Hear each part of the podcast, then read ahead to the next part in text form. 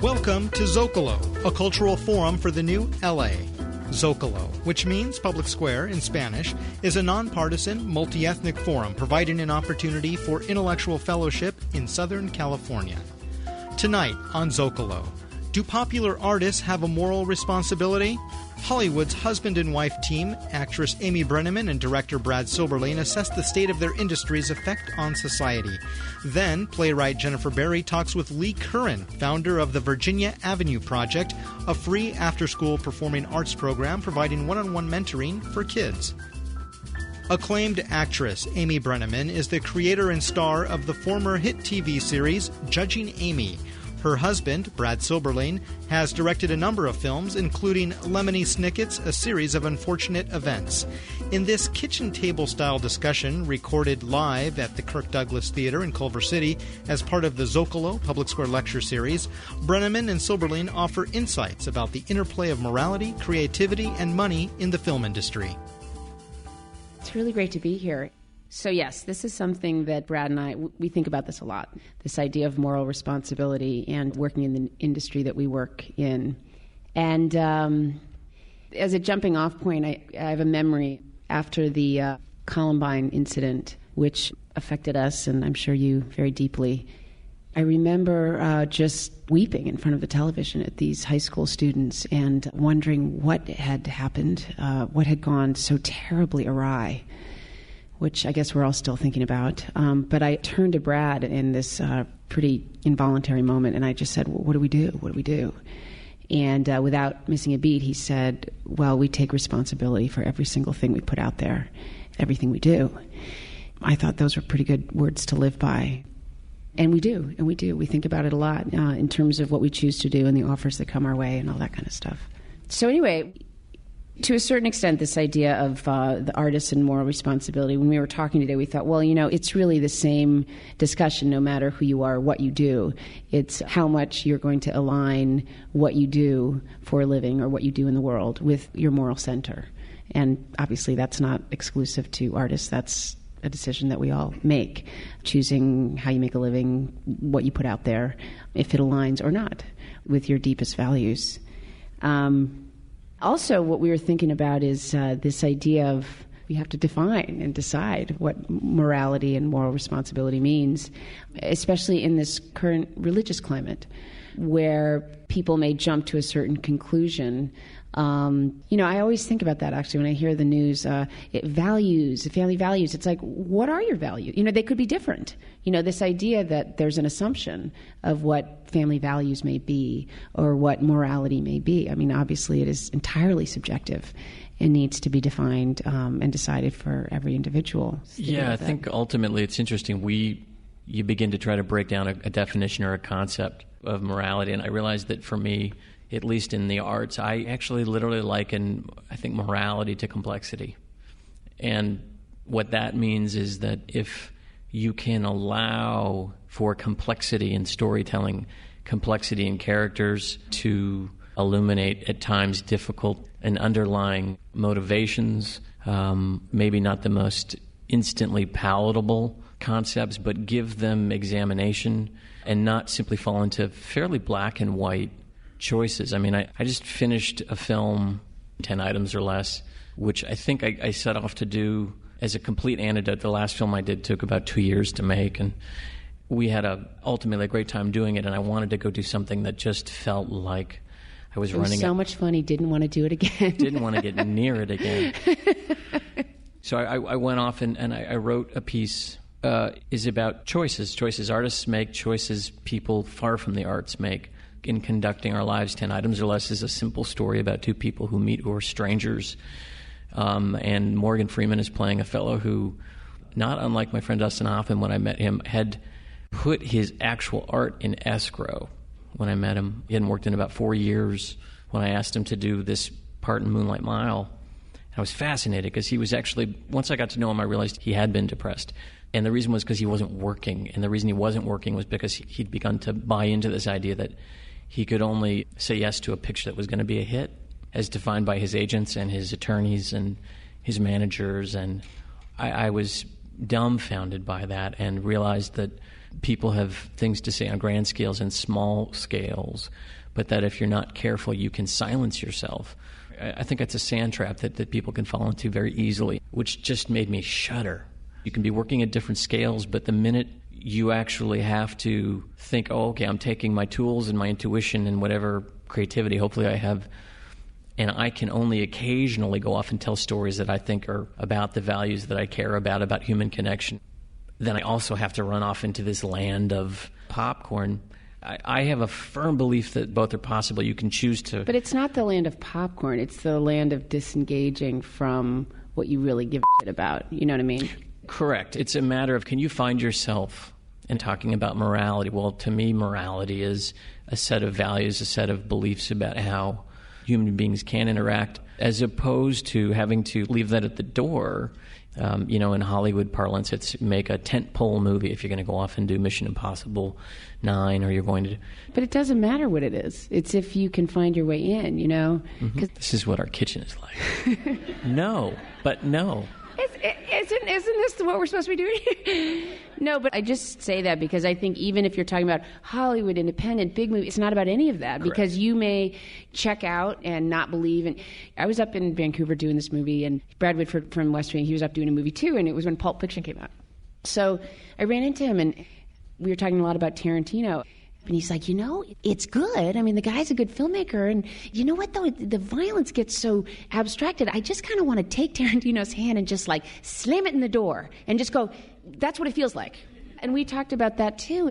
It's like, oh, because it's cartoon, there's no consequence. It's strange. And, you know, did I, I just totally shut you up, didn't I? I'm listening raptly. It's good. SAG card, DGA card. That's all I'm saying. It's like, that's all I'm saying. Go ahead. Um, also, this other idea of complexity, you know, in this era of holy war, this idea of morality as complexity is actually completely opposite from perhaps another view of morality, which is simple, clear, dogmatic, you know, black and white. That as we were talking, we thought, oh, actually, our job is to illuminate, right? And my job, I feel like, as an actor, is to create empathy, right? So if you give me a role, then my job is going to to see that story from my character's point of view, so that you can understand it and maybe go, oh God, she did these terrible things, you know, Medea, Clytemnestra, you know. But my job is to give you an idea of why they might do that, and um, this friend of mine, Carol uh, Barbee, who's a wonderful writer who worked on Judging Amy, went off to do this other show called Close to Home. It's produced by Bruckheimer.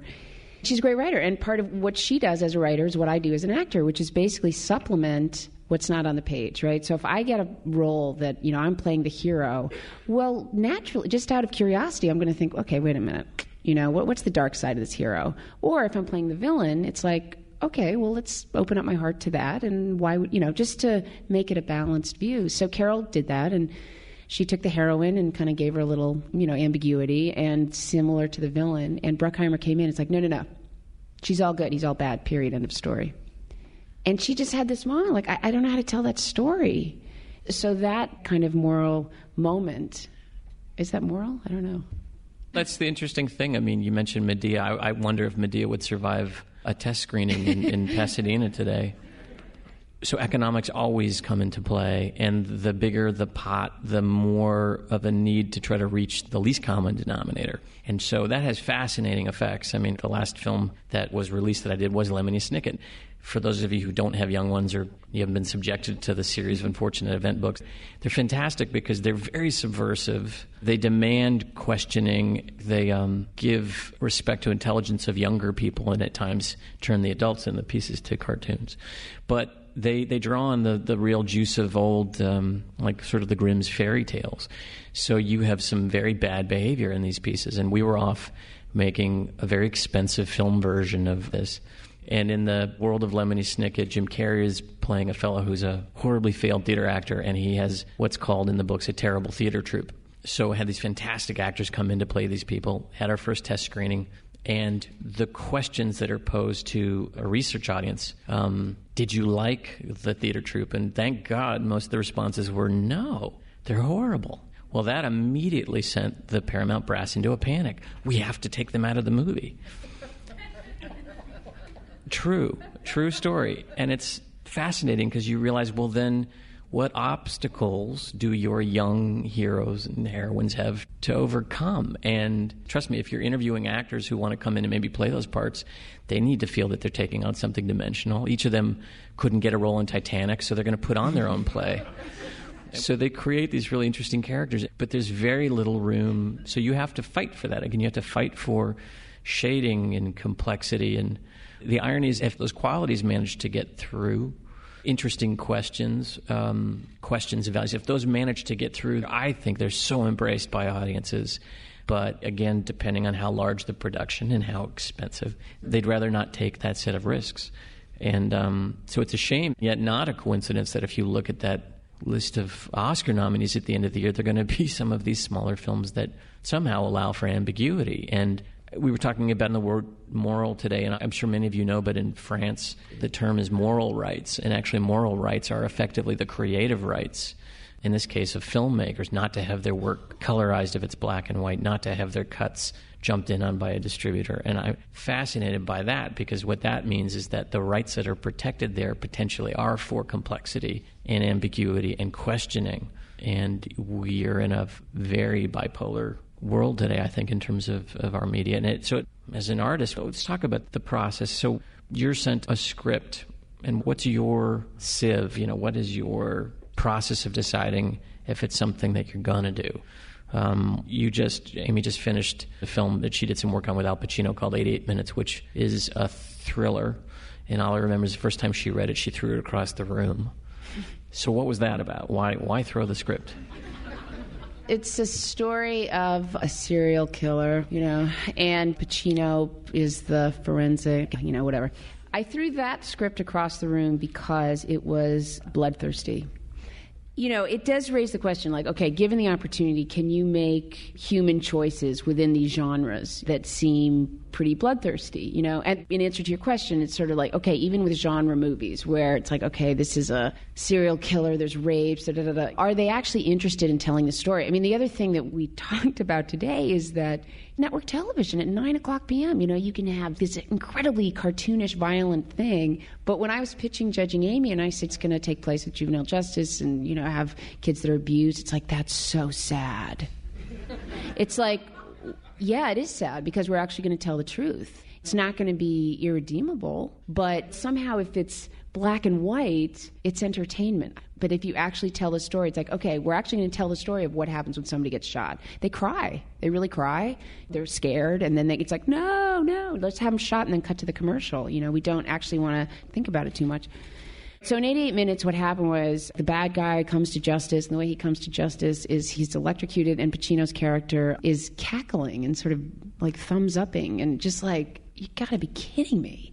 And I kept thinking, I don't know Al that well, but I cannot believe this is not to change. And then I told my agent over the script, like, oh, no, no, that's an old draft. That's an old draft. And I got this new draft, and the reason I signed on to it is it got more and more human. Is it my favorite genre? No. But I know Al is an artist. And what I mean by that is he's going to look for the shadings and he's going to make this a real person. And my part, I could completely stand behind what I was specifically asked to do. And I thought, okay, I can work with this. You know, I hear this a lot in my little circle. You have to kind of get by with what they're going to pay for it and then try to make a human story out of it. It's like we're getting away with a character drama. People say that, oh, they think it's a thriller, but it's a character drama. That's what I look at as an actor. When I got NYPD Blue, I was um, actually playing St. Joan at Yale Rep. and I got NYPD Blue, and uh, the big thing about it was that everybody's going to have to get naked, right? That was the big, like, woo, you're going to get naked. So my theater friends said, like, oh, don't do it, don't do it. It's going to be trashy. And I kept thinking, like, I don't think so. I don't know if it's going to be great, but these guys are nerds. I mean, I don't think it's going to be that trashy. Then there was language. I really believe, especially at the beginning of that show, that it was not done for salacious effect. I mean, there were people sort of got off on the nobody's ever done this before, but I think it was done in support of these characters who I really liked and I could get behind. The idea of language and nudity was to sort of force a, at times, not attractive human dimension on a group of characters who otherwise are very normally quite black and white. You're listening to actress Amy Brenneman and her husband, director Brad Silberling. This is Zocalo. On Tuesday, August 15th at 7 p.m., Zocalo Public Square Lecture Series and the Los Angeles Times editorial pages invite you to attend Rich Friends Poor Us Is Status Anxiety the Newest Form of Depression? A conversation with filmmaker Nicole Holofcener, author performer Sandra Tsing Loh, and LA Times op ed columnist Meghan Daum. This event at the National Center for the Preservation of Democracy is free, but reservations are required. Visit our website to reserve your seats and to download past radio programs. Go to zocalola.org. That's Z O C A L O L A dot O R G. We return now to Amy Brenneman and Brad Silberling. I got to talk to Tony Kushner about the response to Munich and specifically about the scene where the, um, the lead guy talks to a Palestinian. I really, really enjoyed the movie. But beyond that, Tony said that the response he got just at the inclusion of that scene really blew him away. That providing that voice was too much for people that he had actually expected if not in agreement with it, but understand that that was part of the full telling of the story. It's fascinating to me too, just by giving a character a voice or giving a character a different dimension, what that does.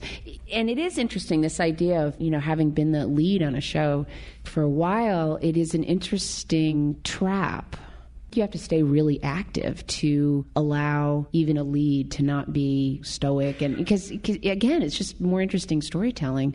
Can somebody be heroic if they're confused?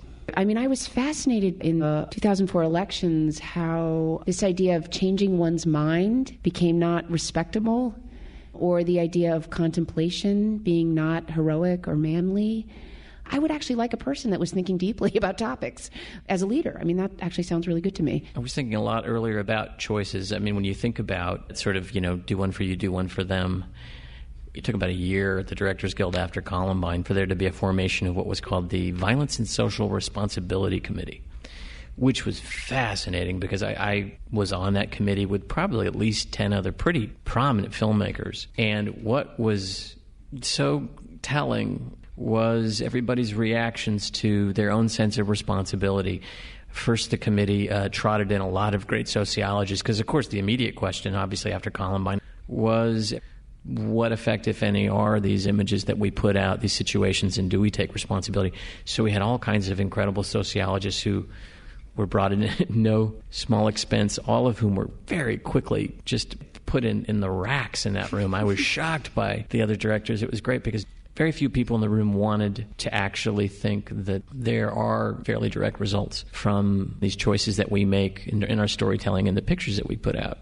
And at the conclusion of all of this sort of fact finding, a lot of it was rejected. And the sort of common thread in the room was uh, one filmmaker who will remain nameless said, Censorship sucks, man. Apropos nothing. And when I was too young to, to frankly have a lot of luxury in making choices, I lost a loved one. I had a girlfriend who was murdered with a handgun. And I remember this was now back in 1989.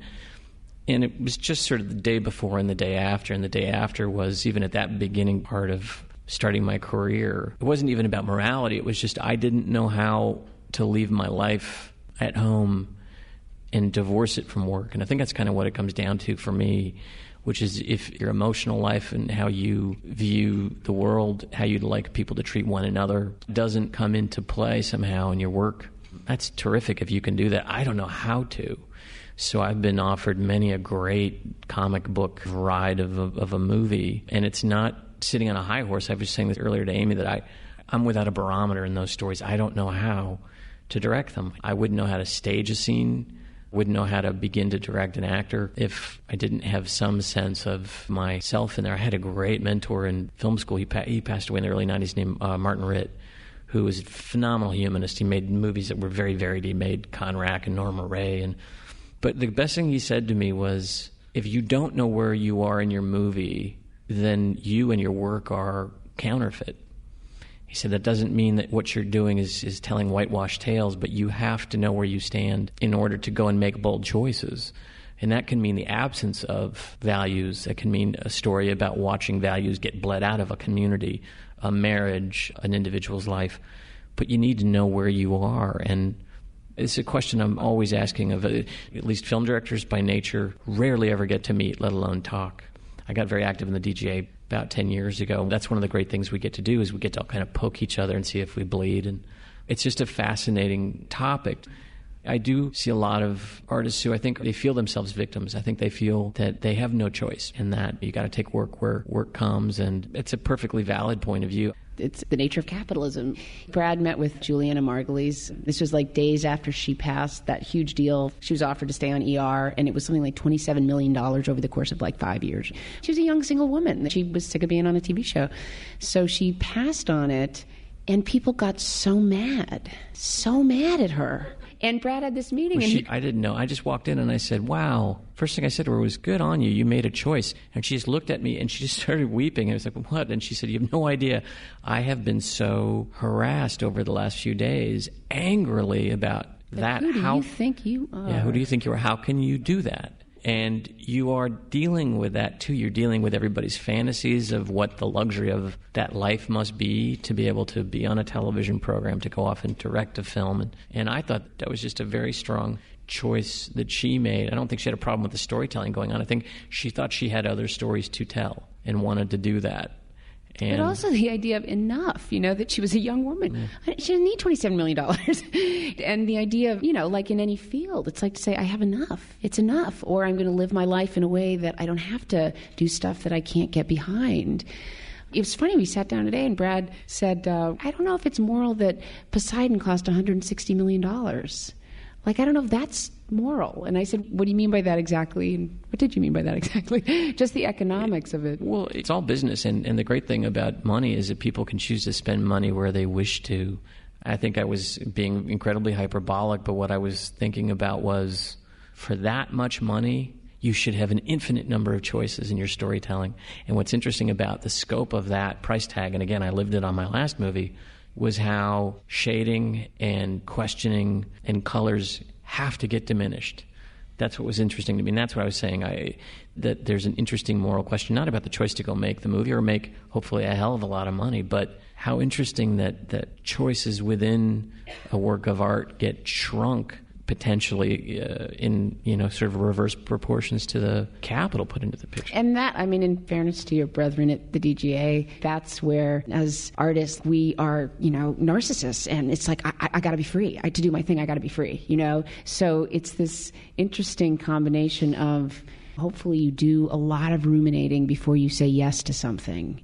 Then, once you're actually in the middle of it, the creative process is pretty autonomous. You know, if you have people, and Brad and I have both experienced this, weighing in while you're trying to be spontaneous and saying like, mm, I don't know. It's like, wait, wait, wait, let me, let me. okay, you just shut me down. you just totally shut me down. So it's this combination of you do need to just say yes to it, and then it's like all of us, you have that thing inside of you. So then you kind of trust. Okay, now that I'm on the journey, I can get behind because I said yes to it and did all my thinking before. But that kind of thinking can't happen when you're actually trying to create, if that makes any sense.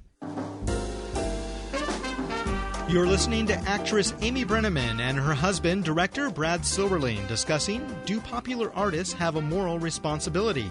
This is Zocalo, a cultural forum for the new LA. Not turning your brain off for the summer? Neither are we. The Zocalo Public Square Lecture Series has thought provoking events all summer long, including on August 15th Rich Friends, Poor Us. Is status anxiety the newest form of depression? A conversation with filmmaker Nicole Holofcener, author performer Sandra Tsing Loh, and LA Times op ed columnist Meghan Daum. For information on upcoming Zocalo events and to download past radio programs, visit our website, zocalola.org. That's Z O C A L O la.org. When we return, our kitchen table discussion between husband and wife team actress Amy Brenneman and Brad Silberling will continue.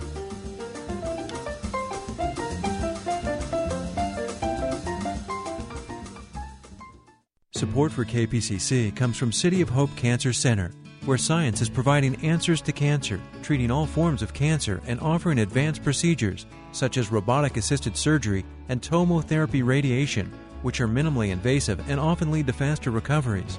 For an appointment, you can call 800 826 HOPE or ask your doctor for a referral. City of Hope Cancer Center, science saving lives.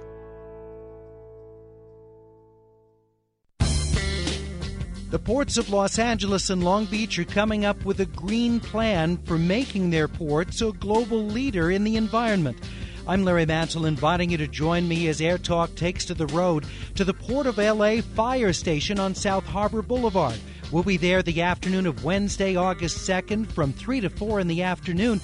We invite you to join us to be in our live audience. Air Talk visits the port to talk about its green plan Wednesday, August 2nd.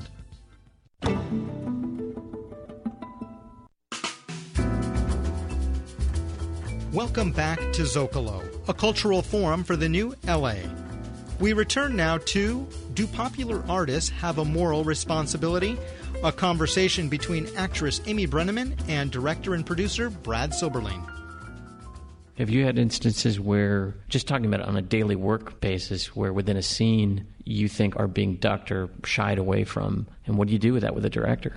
You were talking about your looping yesterday, and that made me think about, oh, that's interesting. you love the story. Sure. In this movie, there's this moment where Al and this other character come into this apartment, and there's a woman who's been killed, and she's strung up, and it's horrible. Then they have a scene, and then my character comes in. I also see this woman, and then I have a scene with Al. And my scene with Al actually doesn't really have to do with what I'm seeing. I come in to give him some information. So I did the scene and I come in and I see this woman and it's upsetting and then I say to Al, I gotta I gotta talk to you. And I sort of in my acting reference this woman, although in the script I didn't say anything directly about her. So it was a bit of a challenge, you know. So I went in yesterday to do some looping, and the director said, um, you need to talk about this woman because it seems like you're really self absorbed, that you don't really comment on her. So there's this split second when it's on my back. He wanted me to say, That poor girl, how could she be strung up like that? How could somebody be so hard? Like, add all this stuff. And I was like, Wow, logistically, I don't know if I can get that across. But I did have that moment like, I was right. You know, not that. Meaning that these were values that could have been part of the scene as you were shooting. Yeah, it's like, wait a minute. You know, th- that if you see a lady strung up, you can't stick to the plot. You gotta deal with the lady that's strung up. And maybe that's a moral moment, you know? It's not saying, like, I'm gonna save you, strung up lady, but just that humanity of just going, you know, it's just that, you know, it's not even the choices of the script. Brad was offered this script about Thurgood Marshall and it's you know obviously like an amazing amazing story and the script is pretty good although it's not great. And we're like hmm, why is it not great? Yeah that was a case where if you're going to take a character from history and you want to have your audience realize the degree of creativity and intellect and, and just bravery of this person is within reach of other people.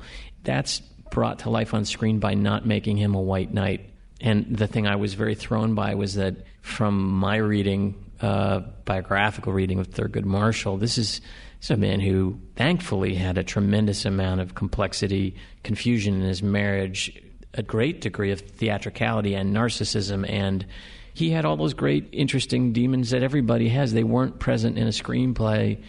And that to me meant that the victory at the end of that story, again, was going to be out of reach of the audience, as opposed to getting to have people step up after the film and be inspired. Um, here's a character who is infinitely human, still managed to push through all of the quirks of his character with an idea and succeeded. So that to me is like, wow, fantastic. Um, the reverse side of that may be what happened with Phil Hoffman and Capote. Here's a character, an actual human being who maybe got lost after his own sort of blurring of choices of honesty and lack of honesty. But that's what's rich, and that's what makes a compelling, interesting story. I think I didn't love the lack of complexity and the assumption that, oh, that's just going to be screen time that we can't afford.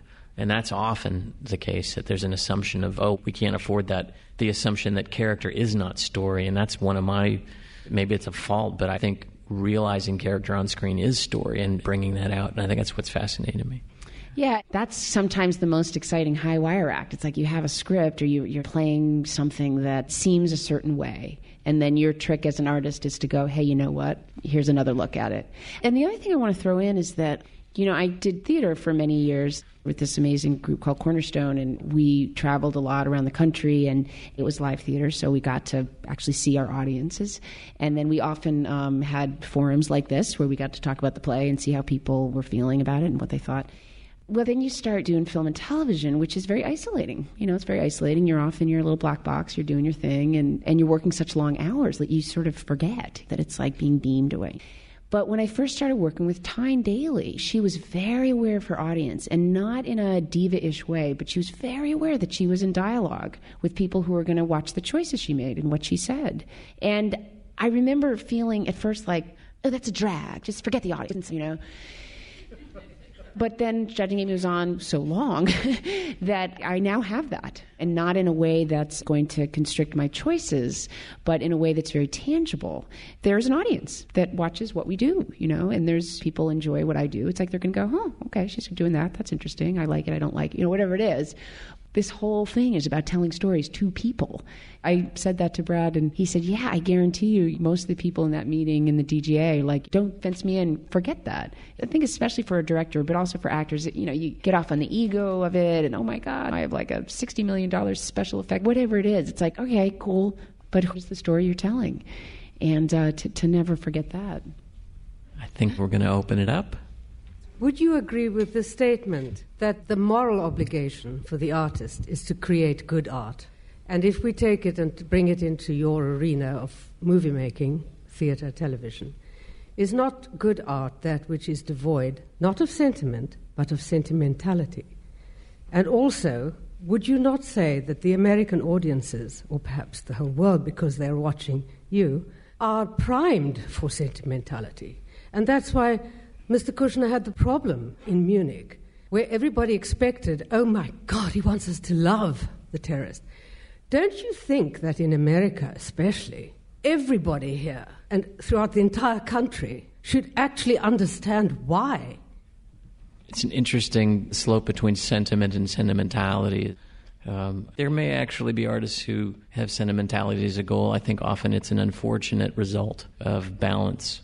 And even the question of good art my own sense of responsibility is to find courage and bravery in standing by your storytelling, and that is good art. Marty Ritt, my mentor, he was very straightforward. He said, if you have talent that's just dumb block and you were born with it, it's what you do with it. That is the difference between a great artist and somebody who will just be a lucky technician. So to me, results are out of your hands how people will read your work, if it's going to be commercially successful. But you think of Van Gogh having no clue about the success of what that work would be later after he passed away. And could he at least feel a degree of honesty and truth when he would finish a piece of work? Could still be tortured, of course, but I think that's the case. When the biggest trap for filmmakers is if you didn't find love at home, it's needing millions of people to do that.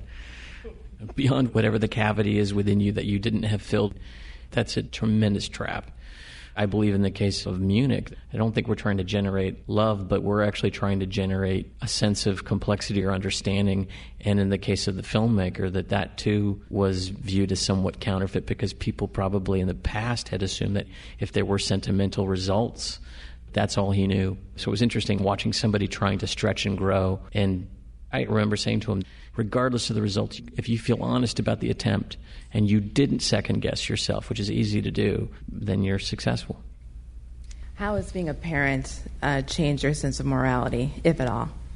I had my daughter after the second year of judging Amy, so I'd had two years of playing a mother because my character was a mother, and I won't know every circumstance of when I'm playing, but the dimensionality of, of what that means sort of grew it's not dissimilar to how I felt about the Columbine kids. You know, I wasn't a mom at that time, but I definitely felt more like a mom age spread from those kids than a high schooler. You know, I really felt maternal.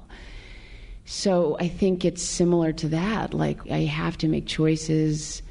Um, I can't disengage with my moral center. It's not like I can, you know, make sure things don't happen. I have a daughter and a son, and I think this probably isn't exactly your question, but you know, I worked very hard until my daughter was four, and they pulled my show about almost exactly a year ago. I was in agony. Partly what I was doing was wrestling with this idea of what a good mother is, you know, and a good mother is around, and a good mother's regularity, and da da da. And one of the best moments that I will treasure forever was I was in the makeup chair, and it was probably about 6 a.m., and Charlotte was maybe six or eight months old, and I was so torn apart by being away from her and so exhausted that I was silently crying, and then my makeup artist would like you know fix my makeup, and then I would cry again, and I just had my eyes, and I turned to her with no preamble, and I said, um, "Tyne, why am I doing this?" And she turned to me and she said, "Because one day your daughter will work, and you are modeling to her how to do something that you love, that you care about with dignity and pride." And I said, "Thank you." You know, that wasn't to do with the content of how I was living my life, which I thought was so antithetical to being a mother. I thought, no, man, you get to watch your mama do something she loves. And I hope you love something as much as I love it. And part of what loving that is the choices that I make and talking to your dad about it. And what do you think? Yeah, I think it has been a continuum. It was only a reinforcer for me of, again, choices. It is jumping back to the macro conversation of because we're here and we are parents and we just passed our 10th anniversary of marriage back in September, and you begin to build a life. I am forever fascinated by the balance of artists and personal lives and how that intersects. For example, when I made this picture, Moonlight Mile, Jake Gyllenhaal was then uh, probably 20 or 21. He and his sister Maggie of working filmmakers, a father who's a terrific director and a mother who's an accomplished screenwriter. So, as a newer father, I was very curious about his perspective of his childhood and growing up, how available were his parents. Um, there's obviously a very selfish quality to art, and depending on what you do it and how you do it, it can be more selfish or not. And I, this is the part that you hate because I'm always bringing it up. I'm thinking, why is it that those early Rolling Stones records were so layered and incredible and thoughtful, and I'm maybe not quite so intrigued by them in the last few years? So I'm always asking, wealth is that comfort is that when lives grow bigger than the sort of pure blinders on commitment to artistic exploration.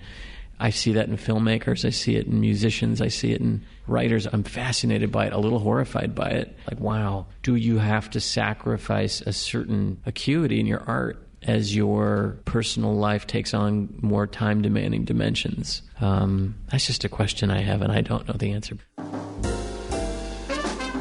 You've been listening to actress Amy Brenneman and her husband, director Brad Silberling, recorded live as part of the Zocalo Public Square Lecture Series. This is Zocalo, a cultural forum for the new LA. Join us on August 15th as Zocalo Public Square Lecture Series presents Rich Friends, Poor Us Is Status Anxiety the Newest Form of Depression? A conversation with filmmaker Nicole Holofcener, author performer Sandra Tsing Loh, and LA Times op ed columnist Meghan Daum. To reserve seats and to download past radio programs, visit zocalola.org. That's Z O C A L O L A dot O R G. In a moment, Leigh Curran, founder of the Virginia Avenue Project, discusses the free after school performing arts program providing one on one mentoring for kids.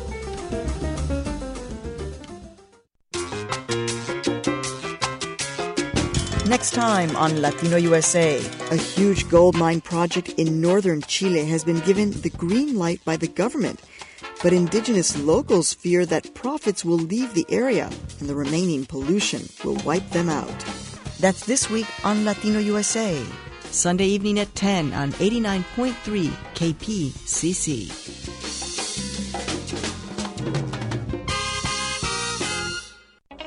Do you want some ideas on things to do, where to go, and what to see? Sign up for KPCC's themed monthly arts and culture newsletter. It's delivered to your inbox every month. Visit kpcc.org and click on the newsletters link to sign up. Welcome back to Zocalo, a cultural forum for the new LA.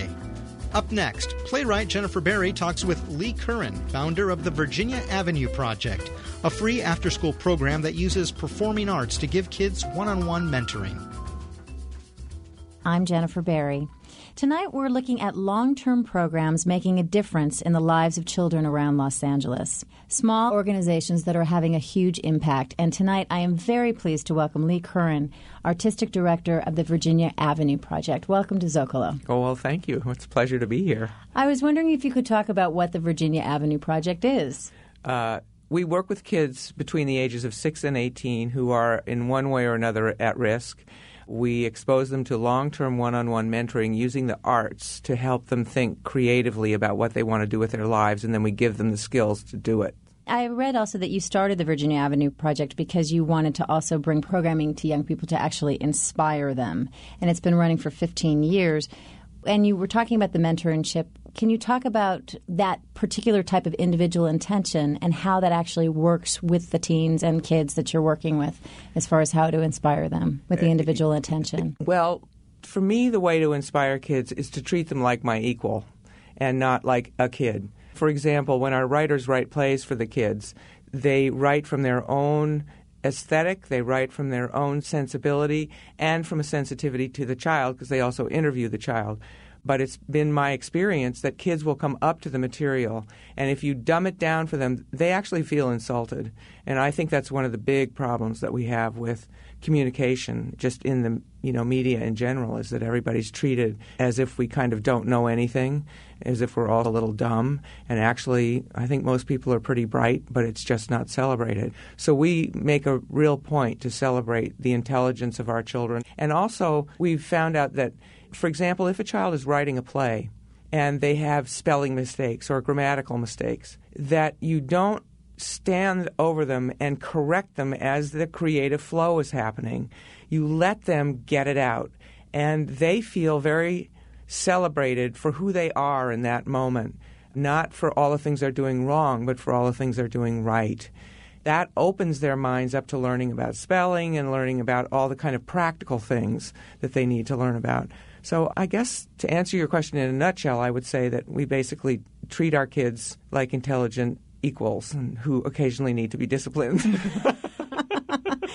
now, can you define at risk for me? Because I think that a lot of times that term is thrown around the kids at risk, the kids at risk. And what does that mean to you, and what does that mean for the kids at the Virginia Avenue Project? Well, we don't, yeah, we don't refer to our kids as at risk to their faces because I remember kind of not using those exact words, but something else one time in the very beginning of the project. And one of our older kids got a little insulted and said, you know, I'm not at risk. I don't have a bad life, that kind of thing. But for us, what at risk means is um, anybody who is, say, from a family of the working poor. We've also had kids who are homeless in our program.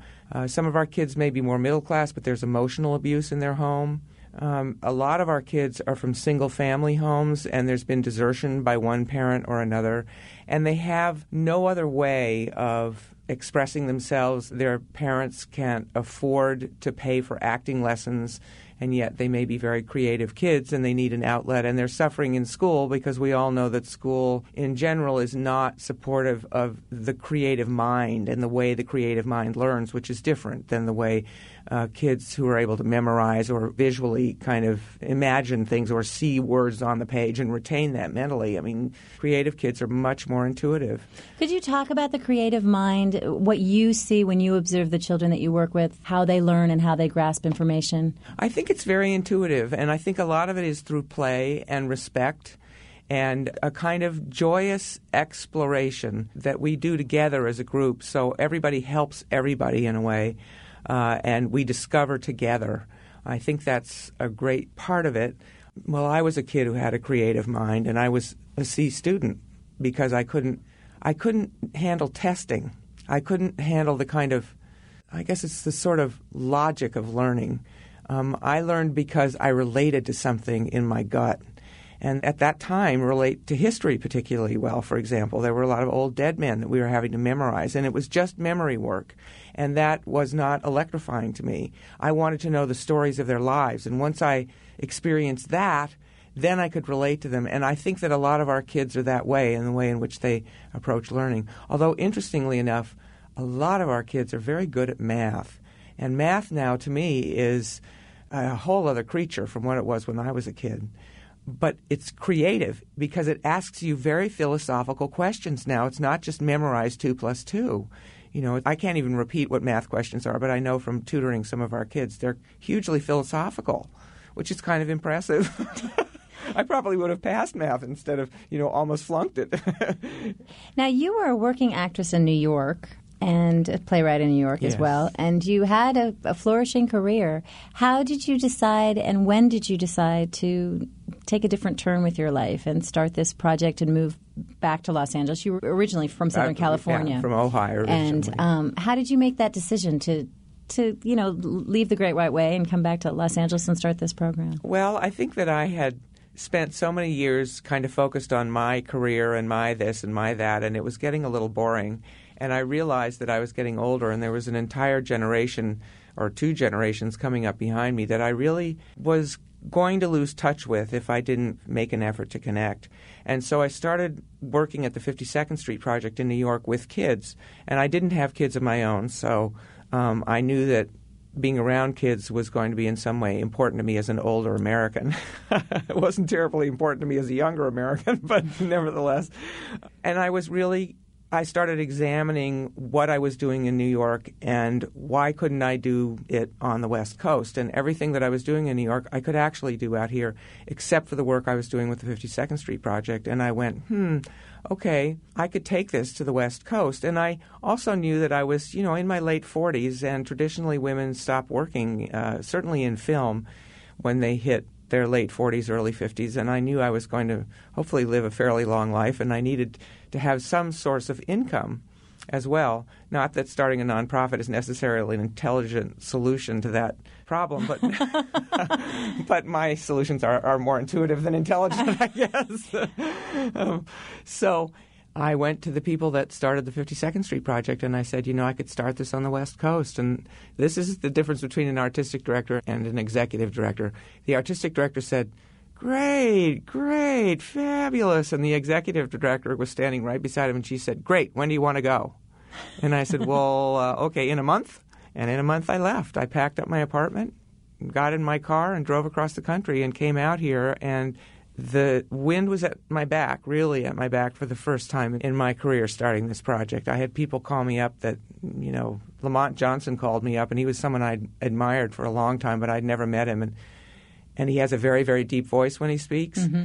And I picked up the phone and I said, Project. And he said, Hello, this is Lamont Johnson. And I said, Yeah, and I'm God, you know, like Lamont Johnson would be calling me. And it was Lamont Johnson, you know, who had heard from a friend that we, I was starting this program and he wanted to get involved. Oh. So it was, you know, stuff like that just kept happening. And I've been extremely blessed with this with this program. I mean, I'm very lucky because I I love writing and I love performing, and I've been able to pass on the value that I get from that to young people, not to turn them into actors or writers, but to stimulate them to really think creatively about their lives and who they want to become and how they can figure that out and all those things.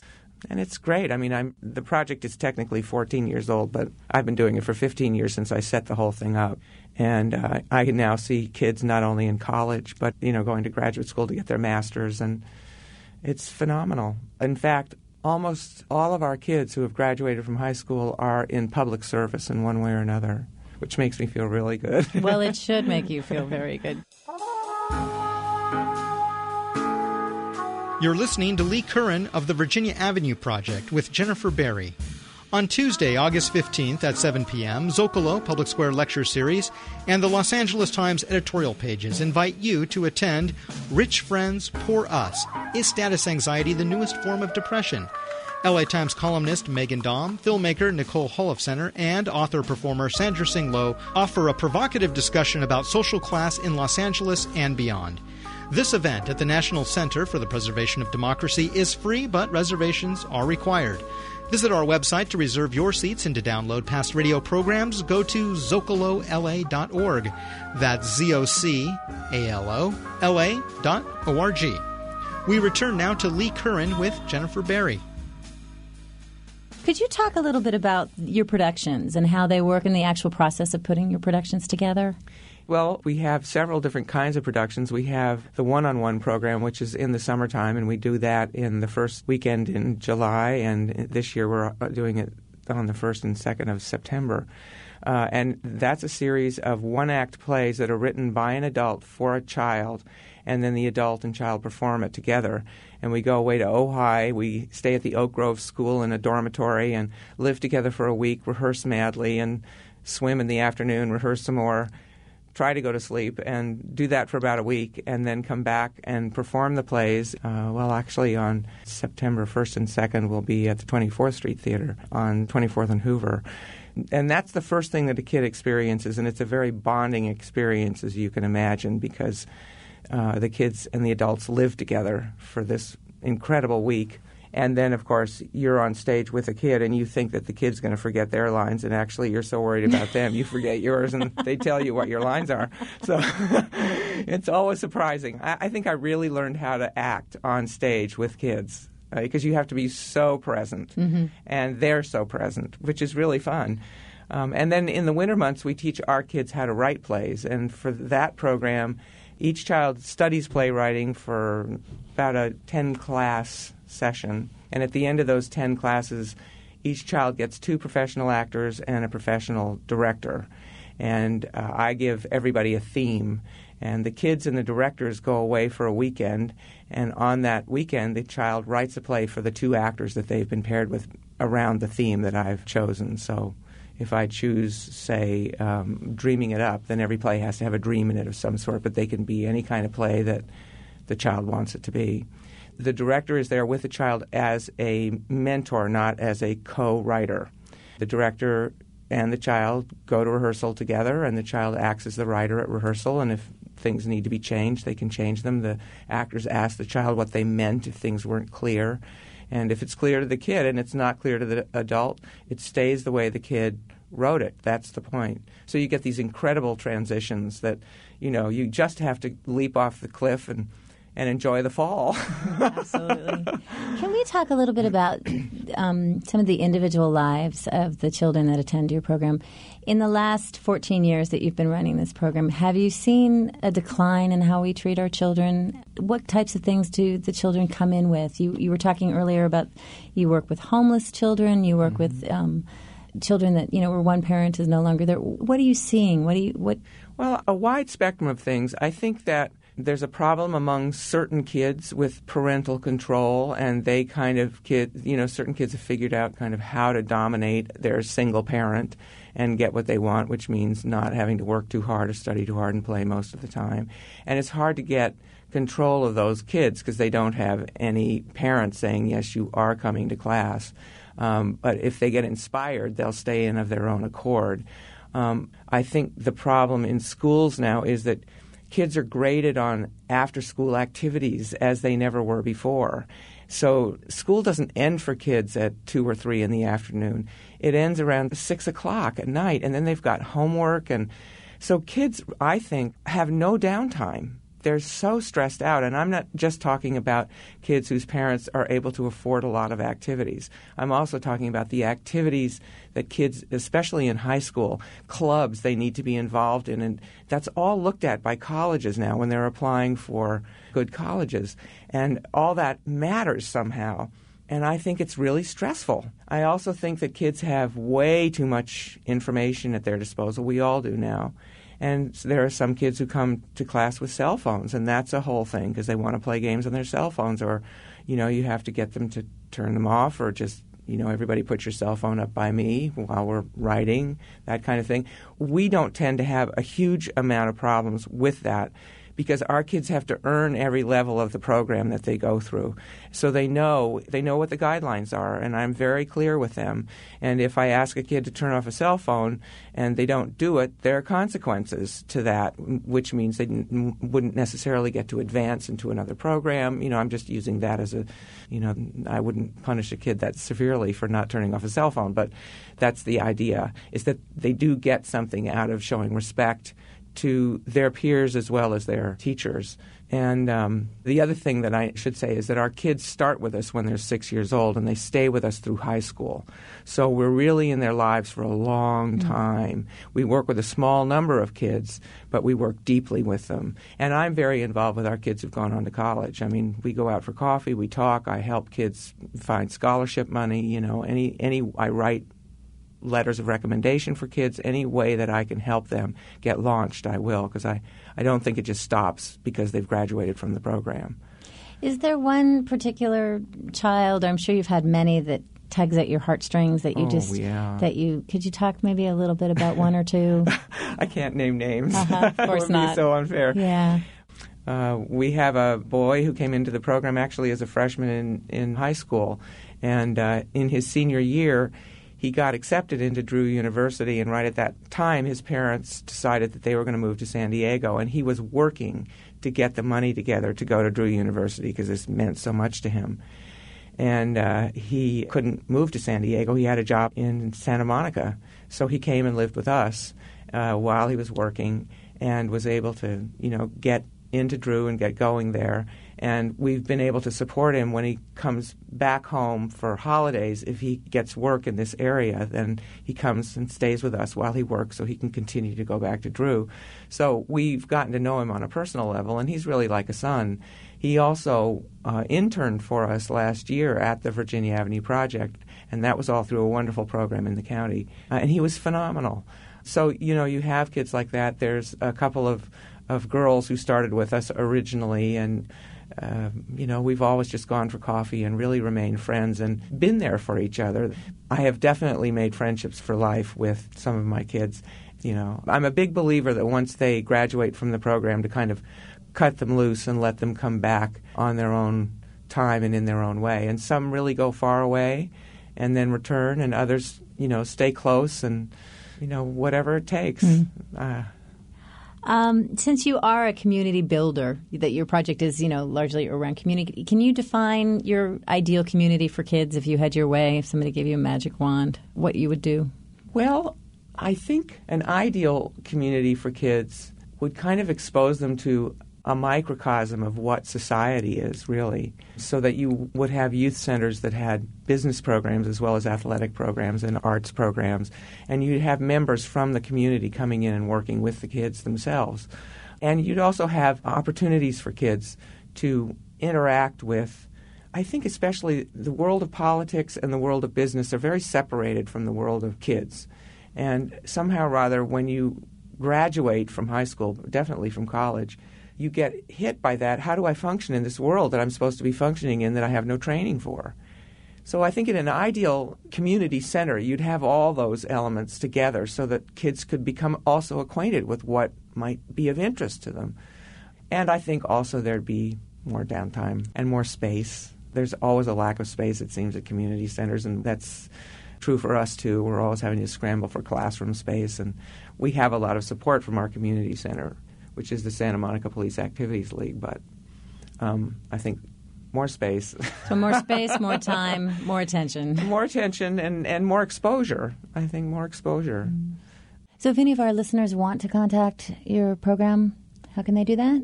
Uh, well, you can call our office, 310 264 4224. We have uh, two shows coming up in the summer called Signs of the Times on uh, July 7th and 8th and September 1st and 2nd, so you can call us for more information.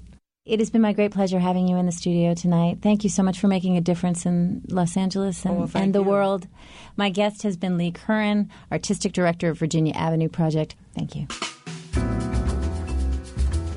You've been listening to Virginia Avenue Project founder Leigh Curran speaking with playwright Jennifer Berry.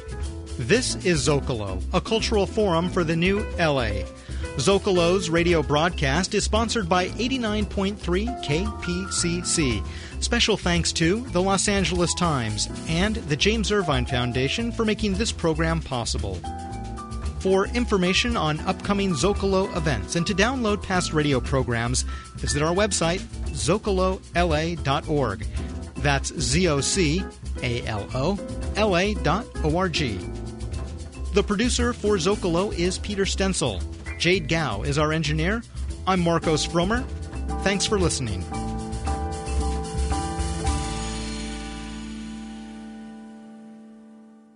Next time on Day to Day, he has written for operas, orchestras, dance, even the Olympics. Now composer Philip Glass is turning his attention to a piece for folk